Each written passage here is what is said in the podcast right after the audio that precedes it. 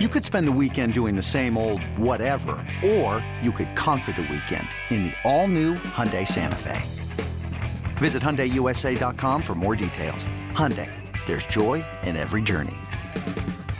Another day is here, and you're ready for it. What to wear? Check. Breakfast, lunch, and dinner? Check. Planning for what's next and how to save for it? That's where Bank of America can help. For your financial to-dos, Bank of America has experts ready to help get you closer to your goals. Get started at one of our local financial centers or 24-7 in our mobile banking app. Find a location near you at bankofamerica.com slash talk to us. What would you like the power to do? Mobile banking requires downloading the app and is only available for select devices. Message and data rates may apply. Bank of America and a member FDIC. We're going to move on. But before we do, Nick, I can't help but notice the bird on your hat. And I just have to ask the question what is it with Chiefs players going and supporting KU basketball when there is a another pretty good wow. basketball program uh, like two hours to their east? I'm over Proximity. it. Cody, do you mind? Proximity. Cody, do you mind if I take this one? Uh, yeah, yeah, go ahead. Okay, you can take a just take a quick uh, take a type five here. I gotta. The Chief, yeah, sure. the Chiefs are in Missouri. I'm gonna go find the photo of that that tree I cut down yeah, to send to you too I, before I the end of the chat, podcast. I gotta chat with Kayla here real quick. You know, it's about 30 minutes away. Cody's right. Proximity is a big is a big factor, but think about what Travis Kelce is. Think about you know, close your eyes and imagine what uh, Travis Kelce embodies. Right, he is greatness. He is a legend. He is a winner. He's a champion None of those adjectives describe the Missouri basketball program. Rude. Rude. House, where he was at on Tuesday night, you look up in the rafters, you see Final Four banners. See national championship banners. All Americans. You know who's patrolling the sidelines at Allen Fieldhouse? A Hall of Famer. Bill Self. Travis Kelce's a future Hall of Famer as well. You go over to the Booth Family Hall of Fame, you know what you see? Championship trophies. Legends who have walked the halls of that hallowed arena. Travis Kelce is at home when he visits Allen Fieldhouse in Lawrence, Kansas. So that is why he chooses Kansas over Kansas State and Missouri. And I hope I answered your question adequately. By the way, this is the 1912 Jayhawk, the OG. This was the this was the logo when James Naismith. You may have heard of him. He invented the sport. This was KU's logo back when he was coaching. Doesn't Have you heard of homecoming? Only... Mizzou invented that. I'm pretty sure that Naismith has the only losing record in Kansas basketball history. Well, you know what? Impressive. He invented the sport, so why don't you say we give him a hall pass on that one, Cody? We'll let that one slide. Yeah, come on. Okay. Well, I walked right into that one. I'm aware, but um, yeah, I'm just I would just like you know the Chiefs players to know that there's actually another hmm. school in Missouri where their team plays. So, but it's not an. Important it wouldn't hurt them one. to shout them out once in a while. Is all I'm saying. I don't know. I think it would. You don't. You know, great greatness doesn't. Great players, great great athletes. They don't want to align themselves with second rate programs, for lack of a better term. And I'm sorry. I didn't mean that as a person. Mizzou basketball is fully back, by the way. I don't know if you're aware. Wow, fully back. You know what? I don't know if they're one win against LSU. They're back. they're on their way. We beat Iowa State.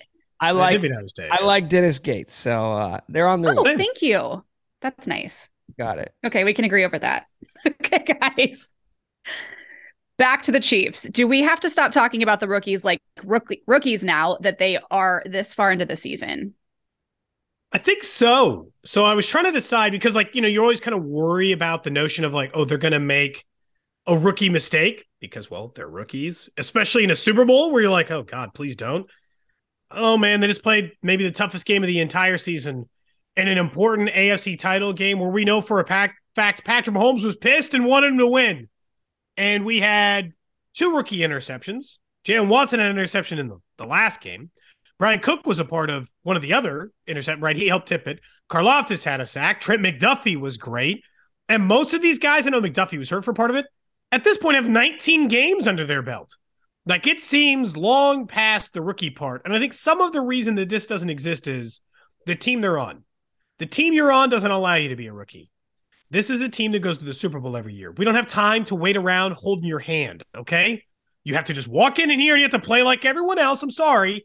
I'm sure with other teams, you get to like slowly learn. Nope.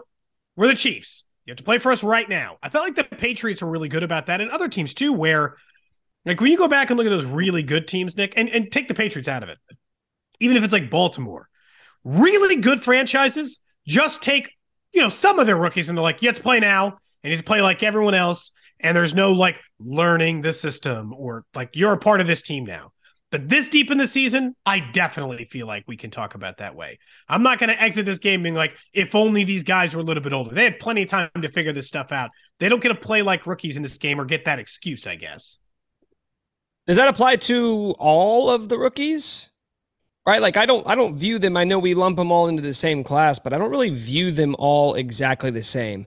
First first like with George Karlaftis, right?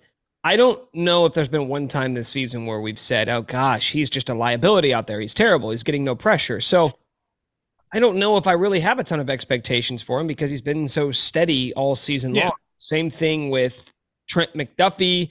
Same thing with I almost want to throw Jaylen Watson in there, but like Isaiah Pacheco. For sure, Pacheco. But running backs also, running backs defy this rule anyway. We don't even have to include them. Every I, rookie running back is essentially a 10 year veteran in the NFL. They're actually better at that age. You'd rather have that guy than a guy who's 30. But like, I still view Sky Moore as a rookie. Like, I don't know what yeah. to expect from Sky Moore, especially with the injuries. Like, I even if he has to play a ton of snaps in the Super Bowl, I'm going to be a little weary about that. Bryan Cook is still a rookie in my mind. Um, he got beat in that game. In yeah. That AFC, he got beat deep. So I kind of view these guys in different classes, but the, the first crop of dudes, Karlaftis, McDuffie, Pacheco, Jaylen Watson, cornerback's fickle, man. You could be playing great and then get yeah. torn a couple times in one game, but that doesn't mean you're a rookie. It just means you got beat. Right. But with Karlaftis and Pacheco for sure, I don't view them as rookies anymore. I view them as just steady contributors to this team. I think it was probably, I'm curious if now you guys are with me. I think it was probably like week eight or nine. A couple games after McDuffie came back, I said, by the end of the year, you're going to tell me he's their best corner. And I, I feel that way. He is there. Now, look, if you said all around and I'm including the blitzing, I got to give it to Sneed. But I'm pretty sure that Trent McDuffie, I'm not pretty sure. but Trent McDuffie is their best corner. He's their best cover corner if Ja'Marr Chase is lined up on the other side, or if this game AJ Brown's lined up on the other side, and you're like, hey, you're obligated by rule, one on one, got to be one guy. I'll throw McDuffie on him. I'll take my chances there. He to me has already stood out as their best cover corner. I guess I thought that was going to happen early, and I feel like that's come true. Do you guys actually think that's the case? I I I don't know, man. I think you could make a case that Jaylen Watson was more of a ball hawk, but look I think, at that. Yeah, I think you can, and I remember I joked with you at the beginning of the year, Cody. I said, "What are the chances Jaylen Watson has a better season than Trent McDuffie?" One guy was drafted in the first, one guy was in the seventh, and you're like, two percent. Come on. I look at the final numbers, and I would say, well, Jaylen Watson had a more productive season, especially with what he's done in the playoffs. But because he didn't miss any time, too. Yeah, yeah. but I, I, that's not really a knock against McDuffie. It's more of a testament to how good he's been in the seventh round. So what has been, I think, the hallmark of the Chiefs cornerbacks is they have just been steady. No one to me has really stood out above the rest. I think of L'Jarius Sneed as more of a Swiss Army knife than I do a, a shutdown corner. I just think it's been a really solid bunch this year that we haven't had to talk about much, which is great because we talked about it all off season, and it's been the position group that I think has been much maligned for the better part of the last five years in Kansas City. We spent a lot of this season Kayla, you brought him up last time. We spent a lot of the season talking about they're going to let Tyreek Hill go, and how are they going to do? They let go of San Francisco's number one defense, number one corner in Charvarius Ward, and it didn't matter. Like that's that Charvarius Ward was the San Francisco 49ers number one corner. They were the top defense in the NFL this year. And we're like, eh, it seems fine. Jaylen Watts is pretty good. So guess we'll just move on about our day. That's that's another Spags thing. I don't know how we got all these rookie corners to play this well, but kudos. Um, not to get too far off track, we'll come back to this. But uh, since you brought it up, Cody, I found the clip from one of our first episodes recently okay. where I said the Chiefs are better without Tyreek Hill. Where do we stand on that now? Um, you know what? I think I agree. Um, they are more balanced. They are forced to not go field. I don't know. Like maybe Mahomes would have figured out the trick anyway, and they'd be better with Tyreek Hill. But whether he learned it from that or not, he is a more patient, more willing to take the check down passer. But Tyreek Hill left, and he's got he's he went for more passing yards, more yards per target, uh, more touchdowns. It, you know, so it's kind of hard to argue that they're not better. Yeah, it's like you know, it's like you took off the training aid, you took off the training wheels, you took off whatever, right? You you you raised the goal from eight feet to ten feet. It's not necessarily easier, but it forces you to get better. Removal of Tyreek Hill forced Patrick Mahomes to evolve as and grow as a quarterback. So you may not have the same explosion. You don't have the reliability of that one guy.